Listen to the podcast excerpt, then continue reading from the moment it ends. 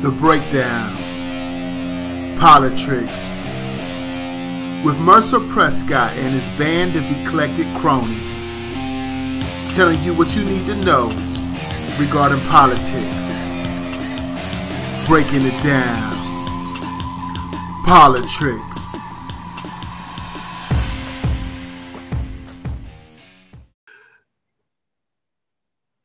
And welcome to another episode of Politricks with Mercer Prescott and his band of eclectic cronies, bringing you the news you can use so you don't lose when it comes to this game of Politricks. Merc, do your thing. All right, all right. I, I gotta tell you all right now, off the bat, this might this is probably gonna be a short show. I'm not feeling all that well. It feels like there's a bowling ball in my stomach. I got issues. I'm not gonna go to details, but um I was going to table it this week, but there was one thing I did want to talk about. Well, two things. So I'm just going to jump right into it. Uh, the whole thing with Neera Tanden withdrawing her nomination to be on the uh, on that budget committee. I will tell you this. I'm going to keep this part short because I talked about her in detail about pretty much how horrible she is. She's very anti-progressive, uh, you know, and in her uh, Center for American Progress is little more than basically just providing a cover uh, for dark money for corporations to get influence in Washington. Okay. But uh, Joe Biden was fighting to get her nominated, and then MSNBC was basically just trying to play the whole identity politics BS. And they were just like, yeah, you know, uh, if you don't, you know, because they were leaning on Joe Manchin. Now, Bernie Sanders was on the fence. He didn't come out and say, I'm not voting for Neera Tanden but he was on the fence. He wasn't definite. Joe Manchin said he definitely was not going to vote for her and cited her mean emails and partisan stuff. I will say this, and I'm not going to say too much more about Neera Tanden. If if your reason for voting against Neera Tanden was going to be her mean emails, then I will agree with the uh, the social justice warriors and say that it's about that that you're just sexist because you can't get on her for her mean emails and then support Donald Trump, who is the king of all trolls online. So you just can't do that. Now, if you're a leftist like me, basically your hatred, well, I'm not going to say hatred, that's a strong word. Your dislike of Neera Tanden is probably based on policy because we leftists are big on policy, unlike our Republican counterparts. So if your reason was because of Neera Tanden's horrible policies and all this horrible stuff she's done in the past policy wise as the leader of the uh, American uh, Center for American Progress, then I would deem that to be a good reason to be against her. If you're just mad because she hurt your feelings on Twitter, oh, then you're a snowflake. Now, granted, we got the desired effect. She pulled her nomination, but it doesn't make you any less of a snowflake if your only reason for being against Neera is because she hurt your feelings on Twitter. Like for a leftist to say that we're mad of her of her mean tweets, have you read our Twitter feeds? We're horrible. we will if, if you mess up like if you're like a ted cruz or a, a candace owens we will cut you to the bone on twitter. So mean tweets don't really affect us. Policy affects us. So for all these people who are just so you know like butthurt over her mean tweets you're doing the right thing for all the wrong reasons okay? Which brings us to our main subject my main man fitty grand joe biden let me explain something to you about Joe Biden. Okay. What I've been talking about for like the last, I don't know, year about Joe Biden, Joe Biden doesn't really. Joe Biden got his shine basically because of Obama. Because before Obama, no one liked Joe Biden. Either, either you didn't like him or you never heard of him. Or if you're, you know, like me, didn't really connect it until after he was vice president, be like, wait, that's the crime bill guy? That's the bankruptcy bill guy, you know, because, you know, I, I, was caught up in all the, you know, the Obama stuff with Joe Biden. I liked Joe Biden when he was Obama's vice president. I used to call him Joltin' Joe, you know, because he was that jolt of energy. you know. And then afterwards, when you start to really study him, and then you just realize, damn, I'm a sucker because Joe Biden is absolutely freaking horrible. Um, here's the thing, okay. A lot of my friends who voted for Joe Biden, who are leftists, they didn't do it really expecting all that much. They did it because it was just Joe Biden. Like Democrats are funny because they were just like, yeah, you know, I'd vote for a can of beans over Donald Trump. And then they voted for a literal can of beans. Because that's basically all Joe Biden is, is just a can of beans. He's basically just bare bones functional as a president. Now he did do a couple of good things this week. I'm not gonna I'm not gonna totally trash him. Number one, he ramped up the uh, the coronavirus uh, vaccine production. Now I know I know how you must uh, some people, especially African Americans, how how y'all feel about. I say y'all like I'm not African American. How we feel about vaccinations, you know, and especially the fact that they came out so quick. Y'all, like you, like what the fuck is you?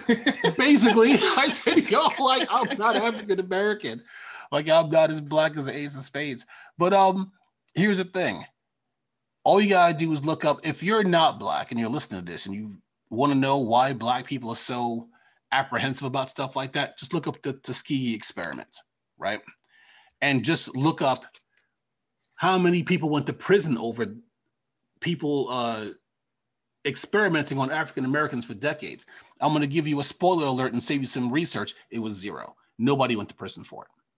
So they investigated all these years and nobody went to prison. So that kind of thing still sticks with people. Okay. Especially now, here's the thing the reason why they're trying to make the push so hard in the African American communities is because that's where coronavirus is hitting the hardest. I think the only people as, as a percentage who are being hit harder by coronavirus is Native Americans and uh, and Hispanics. You know, but basically communities of color are being devastated by coronavirus.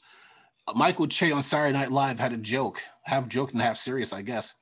He said that um that African Americans who get coronavirus, you know, their lives are pretty much going to be shortened by about three years. And Michael Che was like, coronavirus is is hurt the black community so much it was suspended with pay. and I'm like, you know what? That sounds about right. You know. But here's the thing. Joe Biden his original projection was to get everybody have enough doses to vaccinate everybody by July. Now they bought more doses and now they're trying to push it up to May. And that is a good thing. You know, we gotta we gotta get vaccinated if we're gonna get back to normal. Because you got states like Texas and Mississippi who are just like, yeah, we're normal now. Know, first of all, Texas and Mississippi were never normal. Okay. Second of all, it's too soon to just throw away all the mask mandates. Because even though our numbers are going down, they're still really high. We're a long way from not having to wear masks. And in, in states like Texas, where they don't really practice those mandates in the first place, now all those extra strains that are becoming resistant to the vaccinations are starting to crop up in places like Texas. So uh, it's too soon to just throw away the mask mandate. And of course, you know, I mean, like I said, when when they win elections in Texas, it's not like they're not winning 99% of the vote, you know. And I'll go over that in a moment. But it's and the other good thing that Joe Biden did, even though he did it in kind of a an off way, is that he warned, he gave a warning to Amazon even though he didn't mention Amazon by name.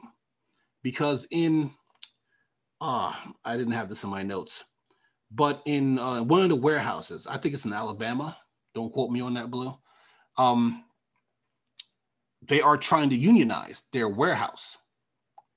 And, you know, Amazon is obviously against unions. Now, Amazon gave a whole bunch of money to Joe Biden. I think they gave like a million dollars for the inauguration. They were going to uh, partner up to help them with the vaccinations. So, you know, basically, Biden was uh, you know, in their pocket. But Biden gave a warning.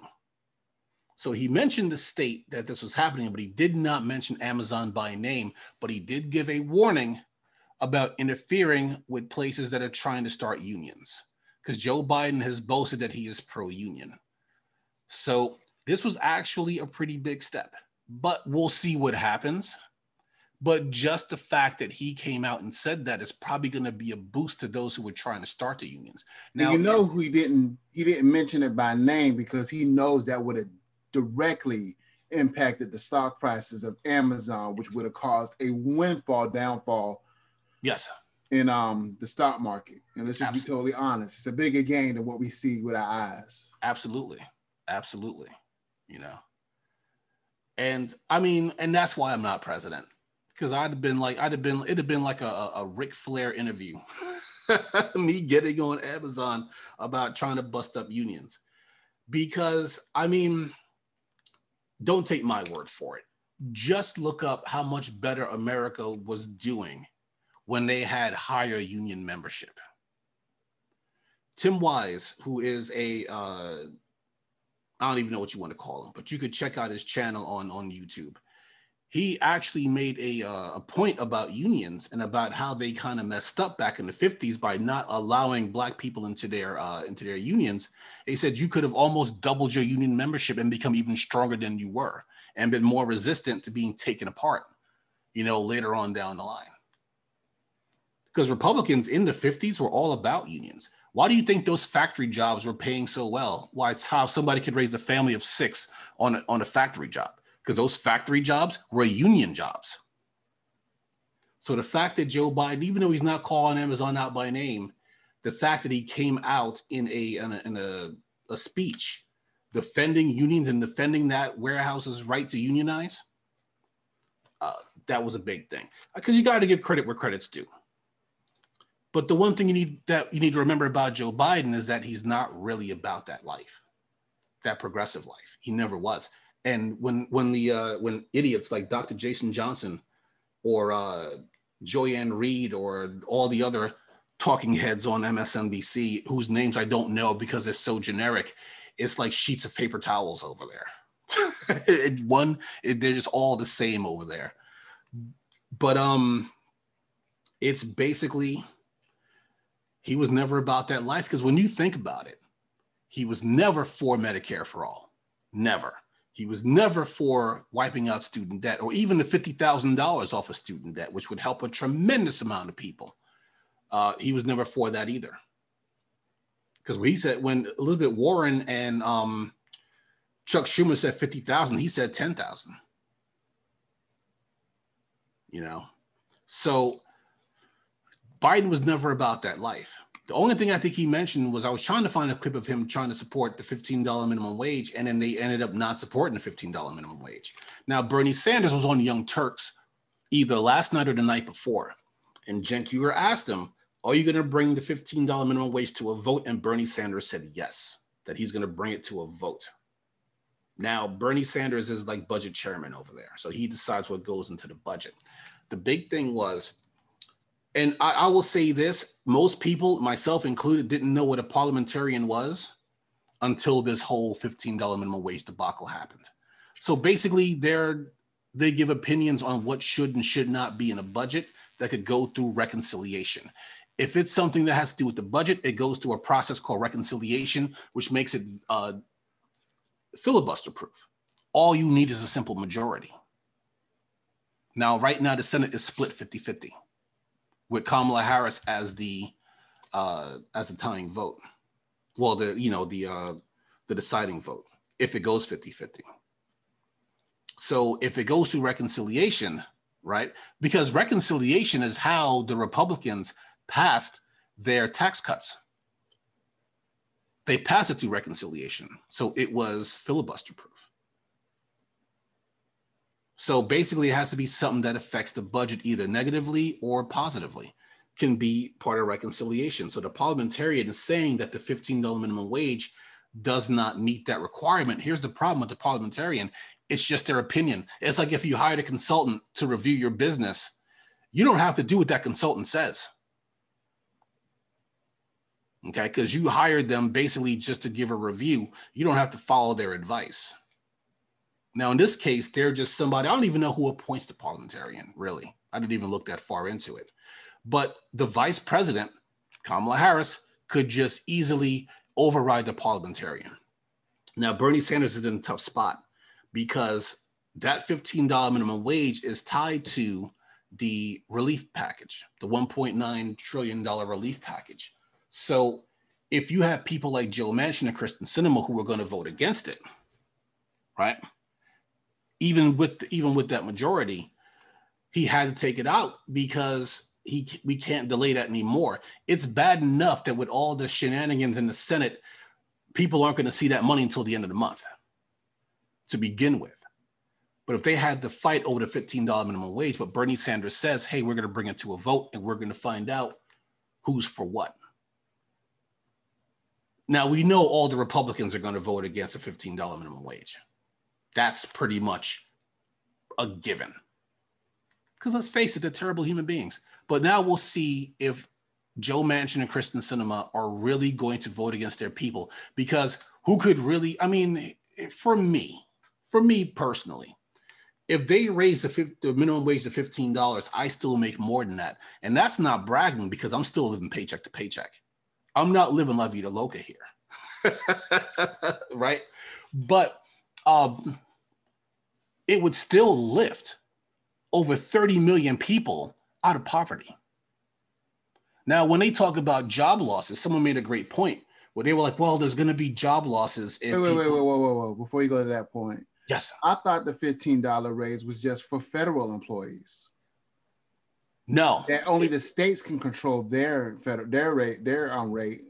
Now states can control their rate, but they can't go below the federal rate. So right now the federal rate is only, I think, what, 725 an hour or something like that. So they can't go below the rate. But if they want to go higher, like there are some places like in Washington, Washington State, where it's $15 an hour and Florida just voted for $15 an hour in the last election. But of course, the Republicans are trying to gum up those works and try to put stipulations on it because that's what they do, you know. But um,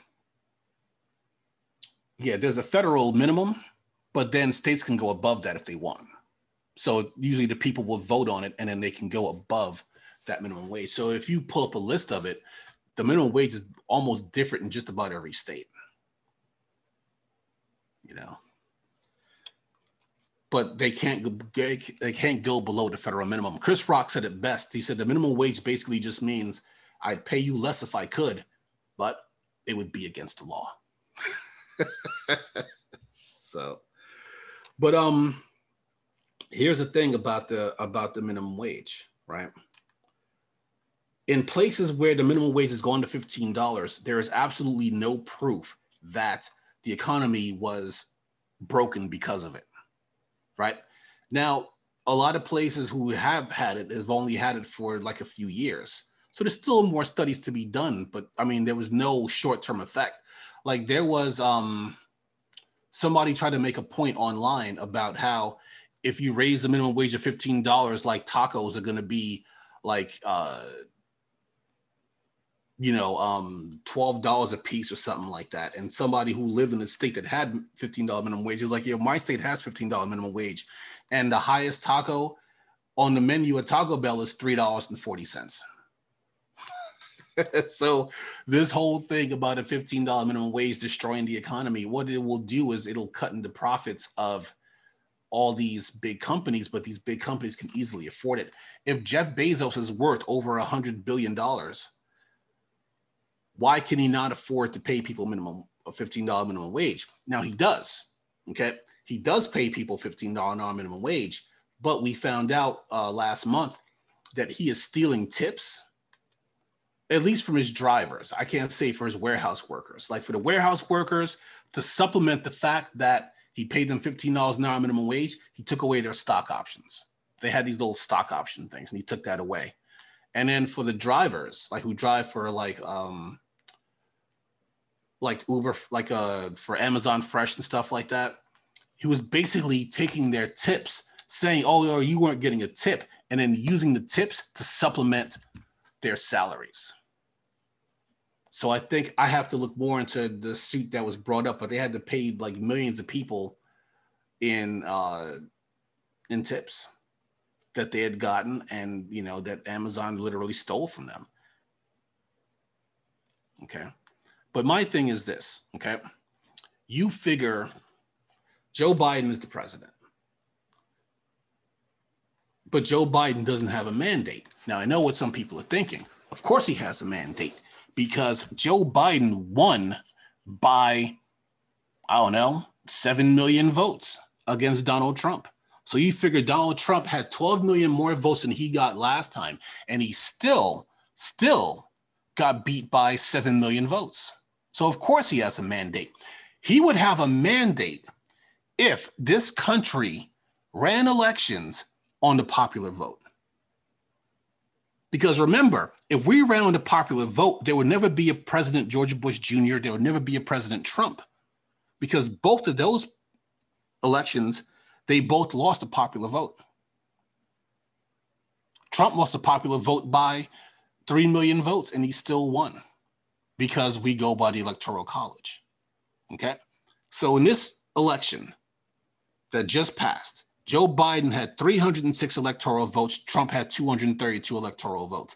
Let's take four swing states. I was looking at a fifth swing state, which was Michigan, but I'm not going to use Michigan because Michigan, Biden won pretty handily. He won by 154,000 votes, which is uh, which is good size number. I don't, I don't think they had a recount in Michigan. So you figure it like this, okay? Let's take four swing states. Okay. Let's take Georgia, 16 electoral votes. Let's take Pennsylvania, 20 electoral votes. Let's take Arizona, 11 electoral votes. And Wisconsin, 10 electoral votes. Let me explain something to people before I get into this about this whole thing about, uh, you know, we need the electoral college because if not, states like Montana don't mat would would would not matter. States like Montana don't matter. When was the last time you heard, oh, yeah, President so and so was campaigning in Montana or North Dakota or South Dakota? All these states that are worth two or three electoral votes apiece. If you have a red state, a deep red state that is three electoral votes, you think somebody's going to bust their ass to go over and, and try to swing three electoral votes? Get the fuck out of here. Nobody's doing that. No one's wasting that type of money. But if you're worth 16 electoral votes like Georgia, yeah, they'll be there. If you're in the double digits, they'll you're worth their time. If you're not in the double digits, you can kick rocks until your feet bleed. No one gives a shit about you. The only way they would give a shit about you is if there was no electoral college where every single vote counted. Then you would matter. So basically, you're being told the exact opposite of what's really out there. Because then they would campaign in Montana because every vote would count. So let's go back to this thing here, right? You figure between Georgia, Pennsylvania, Arizona, and Wisconsin, right? All those together, that's 57 electoral votes between those four states. Okay. If you took that away from Joe Biden and added that to Trump's number, Joe Biden would have 249 electoral votes. Trump would have 289. You need 270 to win. So if those swung over to uh, Trump, Trump would have won the election. Right? Now, how many votes are we talking here total between those four states? Okay. Georgia, basically, uh, their 16 electoral votes, they won by 11,779 votes. I actually did the math on this, right? Now, Pennsylvania was a little bit more, 81,660. And that's basically because you know, by the time they got in all those mail-in ballots back in, right? It, it kind of because it was it was a lot thinner before, but then they got all the rest of the mail-in ballots back, and it ended up being like eighty thousand votes. Arizona, Biden won by uh, ten thousand electoral votes. Wisconsin, he won by twenty thousand. Right.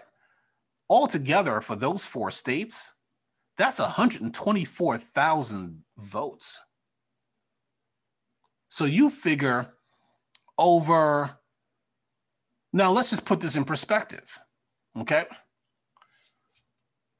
New York and their 29 electoral votes, Biden won that state by 1.9 million votes. California and their 55 electoral votes, Biden won that state by 5.1 million votes. But four states, Biden won by 124,000 votes. The town I live in has 160,000 people in it. So that is not a mandate at all.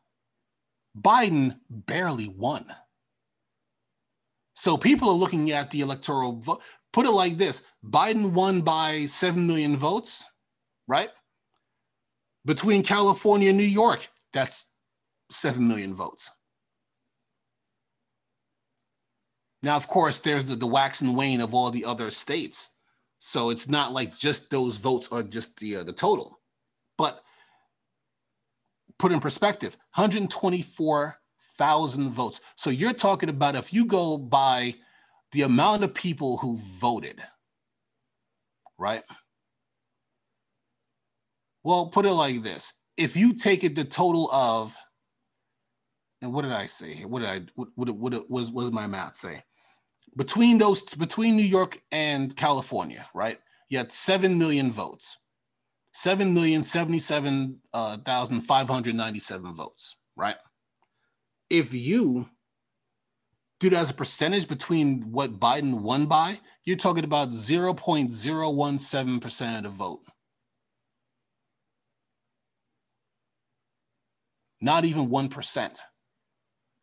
And, I, and that's just by the difference between New York and California. That's not including everybody that voted in the election. And I'm just talking about the people who voted for Biden and um, and Trump.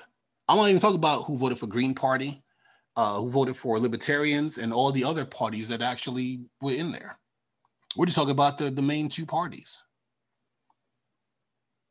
So Joe Biden didn't win in this landslide like the jackasses on MSNBC want you to think. Joe Biden won the election by 124,000 votes, which is nothing. He barely won, which means he does not have a mandate, which means that in order for him to stay in power, now, granted, when I say him, I mean the Democrats, because Biden's not going to run again in 2024. Let's face it. There's already there's already a Deadpool to see if Biden's going to make it to the end of this term. So it's really all about Kamala Harris. If Kamala Harris was smart, and she is definitely book smart because I mean she's she has a lot of major accomplishments. I'm talking about politically. If she was politically smart, she would force Joe Biden's hand to do something huge this year. Whether it's student debt relief at the fifty thousand dollars, whether it's uh, Medicare for all, which I know is never going to happen because Joe is 100% against it. If it's a $15 minimum wage to lift 30 million people out of poverty, if he if he did something big 2022 would be a wrap. And then if they do something big again in those last two years, then guess what? Kamala Harris will be president. Even if Trump ran again, because she would have something to run on. She would have an accomplishment to put up on a poster board and say, look at what we did and look how much more we can do for you if you keep us in power. But if they fucked this up, and I got to tell you right now, they're fucking this up. They're fucking up royal if they screw this up, it's done. 2022 is to be a bloodbath. And if Joe Biden loses the House and the Senate, which they barely have in the first place, put it like this: that um, the relief package barely passed the House with what 10 votes. It was a close vote because every Republican voted against it, and two Democrats jumped ship to vote against it. So they have thin majorities in the House and Senate. And all it would take is for nothing to happen between now and 2022 for them to lose it all. So this whole notion of this Joe Biden mandate is basically just MSNBC horseshit. There is no mandate. Okay? It's basically just Joe Biden winning by a number that does not matter. The popular vote does not matter because if it mattered, Al Gore would have been president, Hillary Clinton would have been president, if that mattered, which doesn't. It doesn't matter. So Biden needs to do something big. Okay. All, all my all my goofy ass centrist friends are just like, well, you know, Joe, like we're no longer the laughing stock of the world. That's great, I guess. If it was a popularity contest. But it's not. Because for a lot of people, life is really real every day. And you vote for people because you put them in office and you want them to use the government to help you make your life a little easier so that when you go to work every day, you have something to show for it at the end of your life or even at the end of your uh, even at the end of your shift. If they're not going to do that, no one's going to stand in line for 9 hours to help you out. To help you stay in power if you're not going to do something for them. So, let's see if Joe Biden learns that lesson the hard way. You know what? It doesn't even matter about Joe Biden because Joe Biden's not going to run again. Let's see if Kamala Harris learns that lesson because it's really on her. Because if she wants to run in 2024, she better make it to 2022 with the, with the House and Senate intact, or else it ain't gonna happen. It is not going to happen. I said I was keeping it short today, and I'm going to keep my word because I really need to go to bed. Uh, I, I, Mercedes said next week we're going to have a guest on on the show. I don't have any details yet, but we'll see what happens. I'll, we'll see if this is going to be a fighting guest or a talking guest. We'll have to see. Mm-hmm. You know, I'm thinking um, Van and I were talking about, you know, we have a show called um, A Man's Perspective, and we're thinking about having a guest every other week, and maybe we can do something like that for politics. There really shouldn't be an issue of finding guests. There's a lot of politically minded people. It's just a matter of putting out the olive branch to, to invite them on. Yeah, and a matter of fact, I, am I'm, I'm extending a uh, an invite. You know, I always talk about uh, another show on YouTube, uh, Waking the Giant with uh, with Nat Turner. You know, and like I said, just look up Nat Turner Waking the Giant, and you'll find his channel. And I'm I'm gonna extend to him uh, an open invitation, like whenever we're taping, man, just come on through. You know. Sounds good. So. But Mr. Blue, what are your final thoughts today? My final thoughts is, you know, email, phone call, tweet, tweet. Oh, they hate that. Yeah, matter of fact, just do that. Don't even worry about the other measures. Tweet your ass off regarding what you want from these representatives. And you know, make some phone calls, emails, send some physical letters. They probably won't get open. They're probably scared of that, you know, anthrax and all. But um, and just make a noise because the quiet get stomped on, and those that make noise make things happen. It may not make, it may not happen. It ain't be no on and off switch. I guarantee it. But some change will come. But we have to be verbal. They expect us to be quiet. They expect us to be silenced. They thrive on that. Fuck that. Make a noise. Yeah. And when you do reach out to these people, please be civil. So this way they'll at least listen to what you have to say. You don't have to be an ass kisser, but just don't be vulgar. Just don't curse people out. You know? And do not threaten. Please don't. Definitely not. We don't want to see you go to because you will go to jail if you threaten an elected official. So please don't threaten them. If you want to threaten them with something, threaten them with voting them out of office. But please, no physical threats to any elected official or their family. Just Thanks. let them know exactly what you want them to do. And here's the thing: even if they're not reading it, they. I mean, I found out when I called uh, Richard Burr's office a couple years back there's people that answer the phones for him and then they take all the stuff down. I spoke to one of his representatives uh, a few years ago and uh, I talked to them for like five minutes about what I wanted. And they were just, I mean, I couldn't hear them writing stuff down, but you know, they do have people who answer, some of them have people answer phones for them. And I was kind of shocked because I thought I was going to leave a message, but no, I actually, I actually talked to a person. So it, it's, it's not a waste of your time to reach out to your elected officials at all. So, but Mr. Blue, play us off, sir. Yes, if you haven't already, please subscribe to the Urban Breakdown podcast featuring hit shows such as Poli-Tricks with Mercer Prescott and his band of eclectic cronies, available on all podcast apps every single. No, I'm lying. But anyways, just look at it for any podcast streaming apps and get it get at us. Subscribe to the Urban Breakdown podcast featuring hit shows such as Poli-Tricks with Mercer Prescott and 360 Degrees. Um, if you feel like you want to be a guest, please hit us in the DM or please hit us on social media under the same umbrella because we would love having discussions with other people. And though we love the sound of our own voices, we love the sound of other people's voices too. Uh-huh. Be well and be great and avoid politics. Not the podcast, but the tricks that the politicians are playing on us. Can you dig it? Sure, you can. We's out.